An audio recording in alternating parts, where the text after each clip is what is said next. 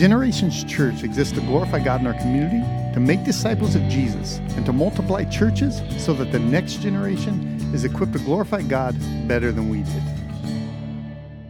Welcome to the Generations Church podcast. We are in our series called Guilt, Grace, and Gratitude, exploring the themes and modern day connections of the Heidelberg Catechism.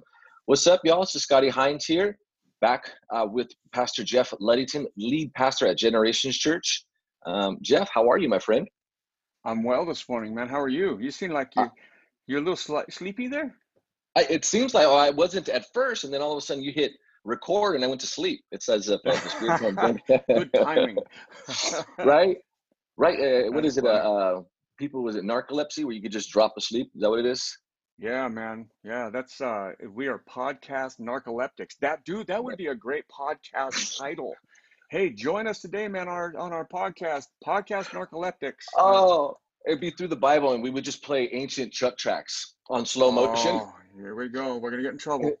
his um his gaps. But anyhow, those of you who are listening, I am I am. Oh, the uh, pregnant pause. You're talking about the pregnant pause. Yeah, oh, it's just amazing. Chuck Smith. For those of you who don't know, I am a I uh it's a Calvary Chapel joke. It's because we appreciate and are thankful for men like Chuck Smith. By the just want that on the record. But the man had great pauses and they made for great humor. And um, I hope I want to teach that discipline to my son. you know what, man? I had a I had Chuck Smith for a teacher for two years in uh, in school. I had him for one class that ran uh, over four four semesters, and uh, loved Pastor Chuck. Uh, he did a, a just a, a, class on the church, and we did. We used to tease him. He knows. He used to tease himself. The pregnant yeah. pause. That guy would finish a sentence and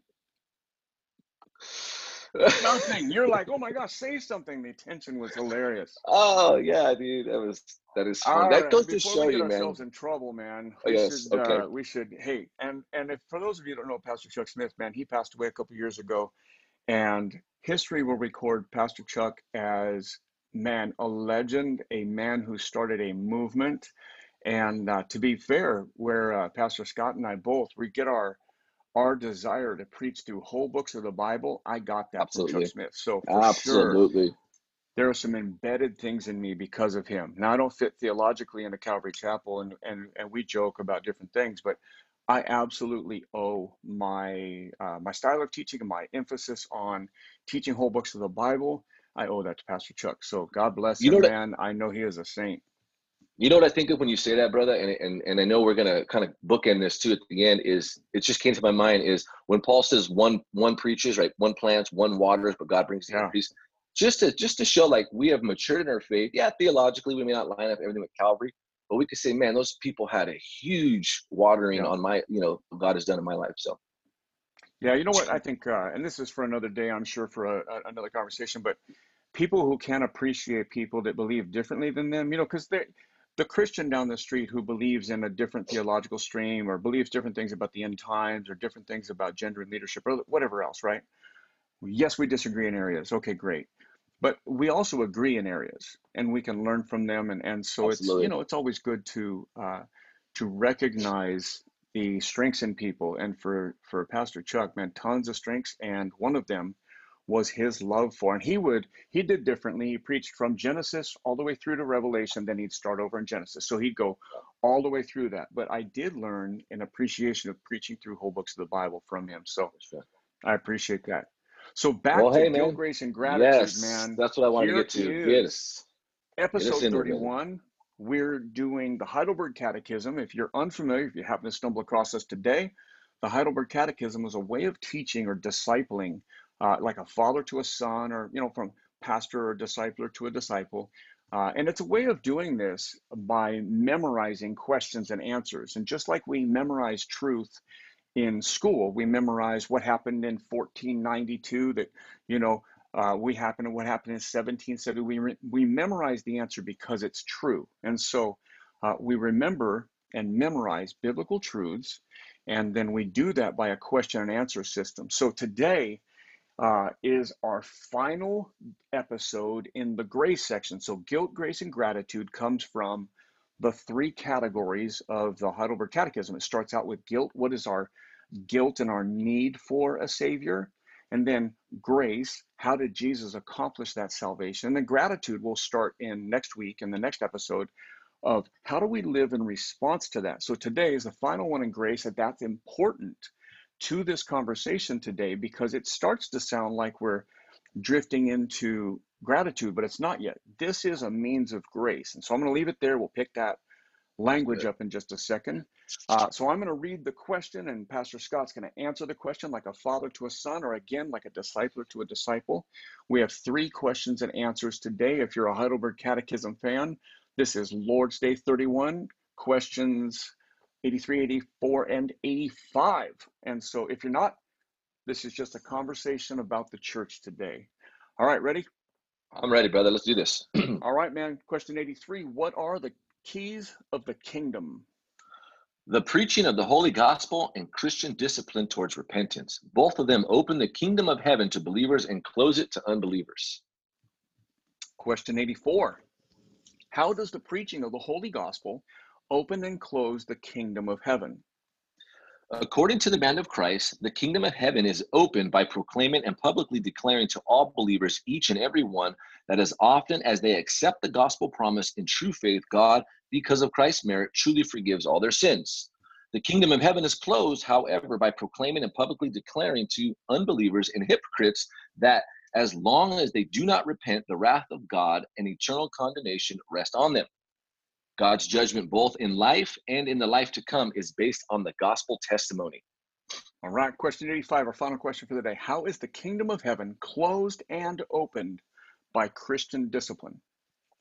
According to the man of Christ, oh, excuse me, according to the command of Christ, those who through those ah, those who though called Christians profess unchristian teachings or live unchristian lives and who after repeated personal and loving admonition admonitions refuse to abandon their errors and evil ways, and who, after being reported to the church, that is, to those ordained by the church for that purpose, fail to respond also to the church's admonition. Such persons the church excludes from the Christian community by withholding the sacraments from them. And God also ex- excludes them from the kingdom of Christ. Such person, when promising and demonstrating genuine reform, are receiving again as a member or received again as a member of Christ and of his church. Woo! All right. Yeah. I hope I did okay there. You did good, man. Uh, you know what? It is it is a it is a long thing, man. Memorizing things, by the way, is as we teach this to our kids. I know that Scott, you do this with uh, with Brooklyn and Ryan. You do the New City Catechism, and as yes. people as as we read, as we uh, memorize, we do that. Sometimes, man, it's just things don't come easily. Like we got to think about. And what's funny is once we memorize them, there's a weird shift that happens. It's kind of like we've memorized the Pledge of Allegiance. Like when we were kids going to school, we said a Pledge of Allegiance. I have it memorized. But if you ask me what it says, like what am I really repeating? I have to think about it. You know what I mean? I get like, the melody in my head. yeah, I have to say it and then realize what I'm saying. Sometimes it's in the it's in the learning of things and memory it's before we just have them memorized and it's you know after we've been reading them and wrestling with them that's where we're really learning and we're conscious of it. So it's it's yeah. man i would say this it's in that process that we grow so much. For sure for sure.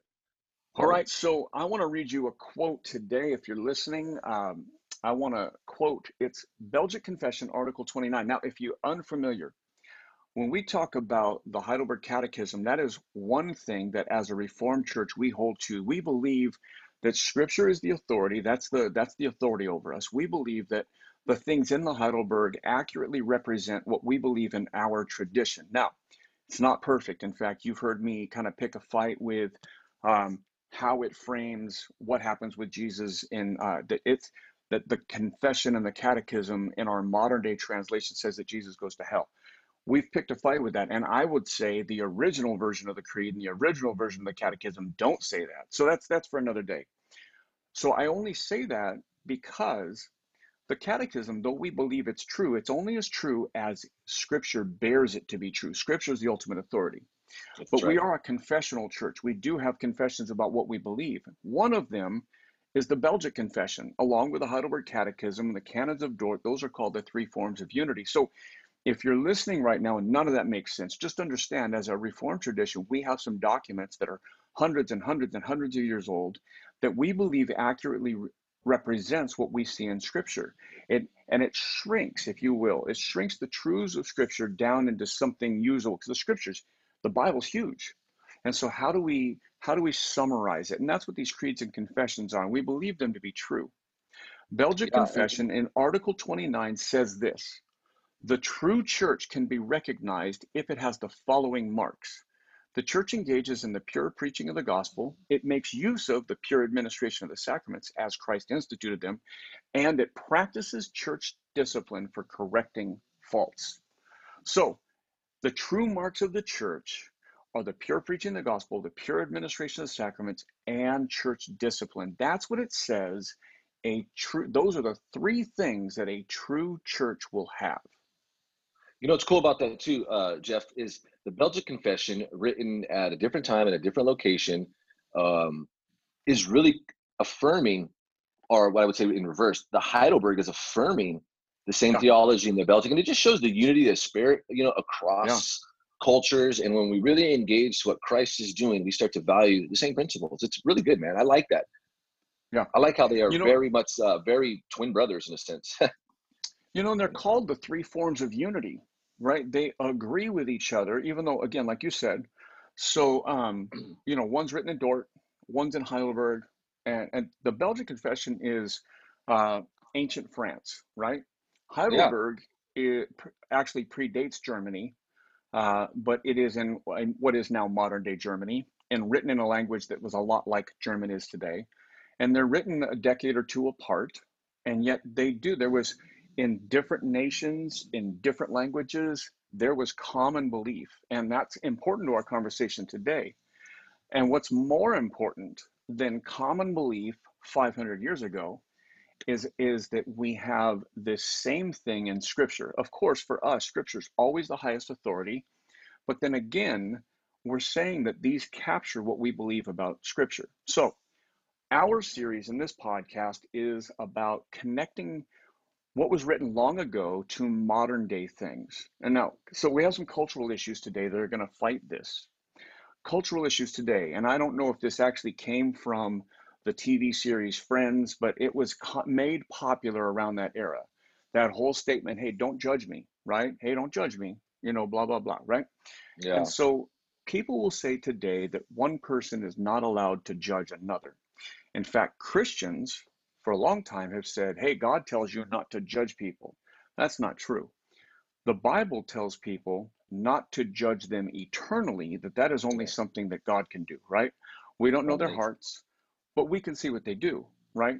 Then there's the whole other thing about being a judge, like a guy with a gavel and a robe, or a male or female. I don't mean just a guy. You know, I know we live in a politically correct world. I gotta, I gotta, I uh. gotta, I gotta make sure that we get that in there. No, so anyhow, a person that holds the office of judge, that's different. But then we are actually called to judge one another, like yeah. judge the fruits of, right? And and that kind of judge means discern, right? So, yeah. as human beings, we are to discern right and wrong. But there's also warnings. With the same measure measure that I judge you, Jesus says, God will judge me. So yeah. I'm not to come at this and just look at you and ignore my own sin. That's Jesus' whole parable of why do you presume to take the speck out of your brother's eye when you got a log in your own eye, right? Yeah, yeah, no, exactly, but, man. It's as oh, no, go ahead. No, I was gonna say it's as if the pendulum has swung. I mean, if you just take us back mm. to pre Reformation, uh, what a little over 500 years ago or uh, yeah. yeah. just a little over 500 years ago we have the extreme uh, in you know uh, practice of the law with the catholic church and it's and then you have the reformation it feels like it feels like we've just come to the complete opposite end and we're just so OD'd in grace we don't understand discipline and yeah. um, i'm glad we're talking about it man because as i even look back and kind of give a th- like a, a the three questions and span out and give it more of a mile high view, man, it gives real practical understanding and it values discipline, right?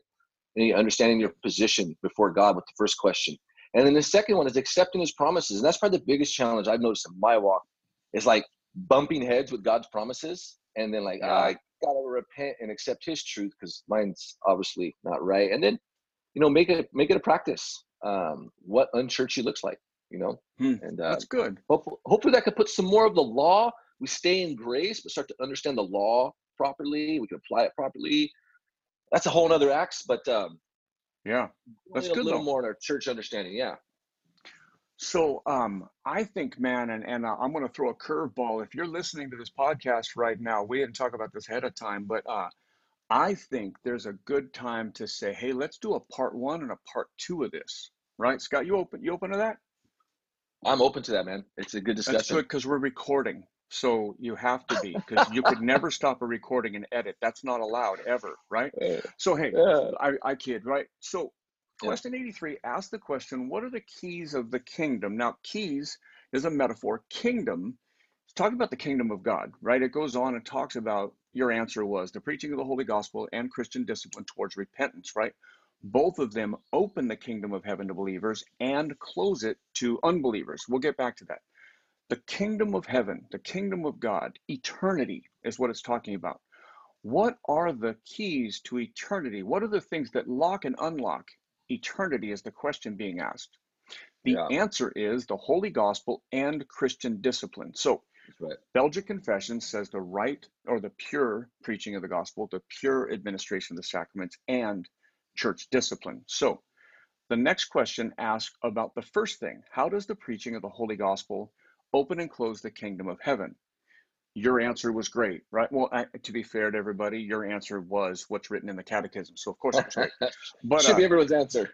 there you go. So the kingdom of heaven is opened by proclaiming and publicly declaring to all believers, each and every one, that as often as they accept the gospel promise of true faith, God, because of Christ's merit, God, because of what Jesus did, truly forgives all their sins, right? The kingdom of heaven is closed, however, by proclaiming and publicly declaring to unbelievers and hypocrites that they, if they do not repent, the wrath of God and eternal condemnation rest on them. So the message here is that the gospel proclaims the truth of God. And what happens is we see the response in people, right? Is that fair? Yeah. Fair. Yes. The second Yeah. one is how is the kingdom of heaven closed and opened by Christian discipline? So, if the gospel is proclaimed, most Christians today, if they believe in judgment at all, which people that confess to be Christians don't often have themselves really grounded in a lot of the doctrines of Christianity, one of them would be heaven and hell. They love heaven, Yeah. they don't so much love the idea of there being a real literal physical hell. Yeah. So, if that's the case, if they get this far, they would agree that only in Christ is heaven and apart from Christ is hell.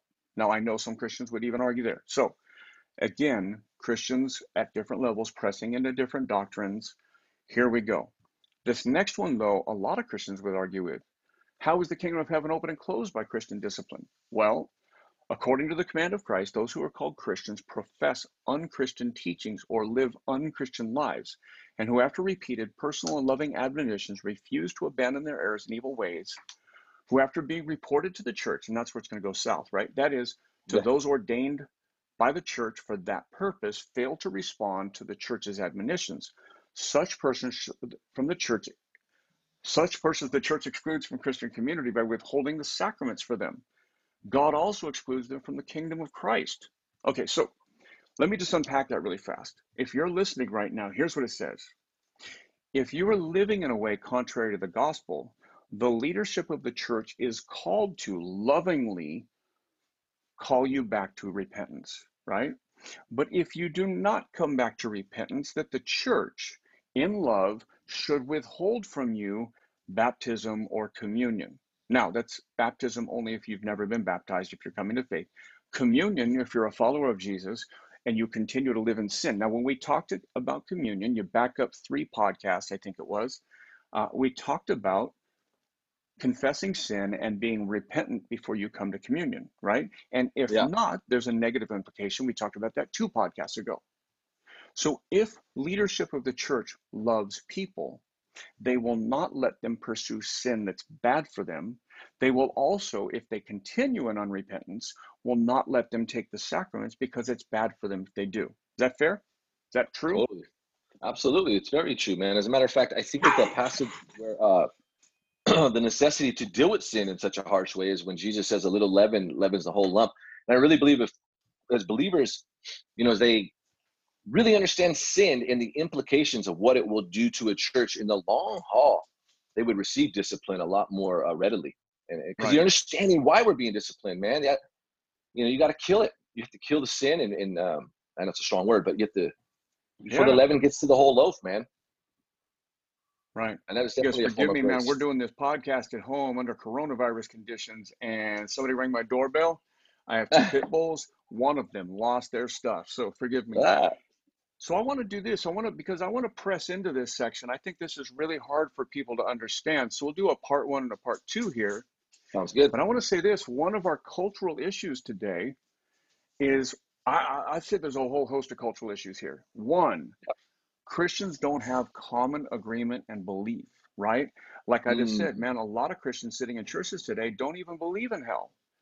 You know, and and recently a famous preacher, not recently, but a decade ago, a famous preacher wrote a book just completely saying there is no hell. I mean, it was horrible, right? So then there's hell. Well, then if there's no hell, then there's not a, a literal physical right and wrong. There's not a, you know, if that's the case, does everybody go to heaven? Then why do we obey at all, right? Then it's just for people to appreciate God and want to do for God, like they're doing Him a favor, right? And yeah. so then there's all this disbelief. Then there's a cultural thing, not Christian, but cultural thing about not judging one another. And that that's kind of rooted in relativism. Hey, what's right yeah. for you or wrong for you? It's not necessarily right for me or wrong for me. There's no absolute truth. That's existentialism, right? So yeah. existentialism, there is no absolute truth. Relativism, there are different truths, right? Pluralism, there's all kinds of different pathways to get towards God or towards truth or whatever. The Bible's against all those things. It says there's an absolute black and white, right and wrong. Now, not everything's black and white. Some of these things are hard to learn in our own context, but there's absolutely a right and a wrong thing. And we are called to do what God has commanded us. And as Christian church leaders, you and I, as elders in a church, pastors, right, leaders, we are called to walk with people towards their obedience, right? The Great Commission says this, and everybody knows this passage, right? And Jesus came to them and said, All authority in heaven and on earth has been given to me. Go therefore and make disciples of all the nations, baptizing them in the name of the Father, Son, and Holy Spirit. Now, people love to pause there, but it's not. The next verse, 20, right, says, teaching them to observe all that I've commanded you behold, I'm with you even to the end of the age, right? So teaching them to obey, like be obedient to God. There's a right and a wrong, teaching them to do all that I've told you to do. Mm-hmm. Part of the church is teaching church people to be obedient to Jesus. Now, what do we do if they're not obedient? And I want to, I want, this is where I want to pause, but I want to leave, I don't know if it's a cliffhanger or whatever, but I want to say this. What should the church do if people don't consent to obeying Christ? Not obeying the church, obeying Christ, right? One of the things that scripture says that the catechism makes very clear is then begin to withhold from them functions of the church. Now, if you're listening to this today and you just think, man, the church is crazy, the church is hypocrites, the church is this, the church is that, man, you got one set of things you got to work through. But even people that love the church, a lot of them would say this, man, if my church ever did that to me, I'd go to another church. Right? Well, see, now you're not submitted to the church. And clearly, Jesus calls us to be submitted to the church. I am submitted, in fact, to you, Scott, as an elder. I am submitted, even though I'm the lead pastor, I am submitted to the board of elders. If the elders come to me and say, hey, listen, man, you're in sin, we will wrestle through it. I might recognize it immediately. I might not see it. I might argue what we would go to scripture. And if I'm wrong, my job is submitted to not just because they paid me my role as an elder i'm submitted to the plurality of elders i've experienced that you've experienced that and and we've experienced it in love right not in Absolutely. anger discipline authority not in weird ways we've experienced it in love if we persisted in sin it would be right for them to remove our role or remove the ability for the sacraments or remove the ability to preach on sundays remove roles right well, as the Christian, we start to remove things. The problem is modern day Christianity doesn't value the church enough to where that's actually even a penalty. Wow. That's a great observation, man. That is a great observation. And I think that is a great time to spot, uh, stop. And if you're listening, reflect on that. That is a great challenge, man. Um, one, one good thing Jesus did when he taught is he'd leave his listeners thinking and, and sometimes often speechless. And so as you've heard this, you know, it's definitely probably some new harsh truths, or maybe it's affirming some convictions that you've been wrestling with in your heart. Man, I, I want to pray and ask you to continue to wrestle through this. And join in next week and listen. First off, thank you for listening this week. But second mm, off, yes. join in, make it discipline, make it a practice, and join in and continue to grow in this beautiful grace uh, that we are offering and teaching that we are offering through this Generation Church podcast. We release a new episode every Tuesday. Our series is called Guilt, Grace, and Gratitude. We often sometimes put out special episodes on a Thursday, so please be subscribed. You'll get those as well. If you can, uh, write a review. Let us know what you think. Maybe even ask some questions. Uh, go ahead and give it a share. And please, the last but not least, give it a like. Thanks, y'all. Take care.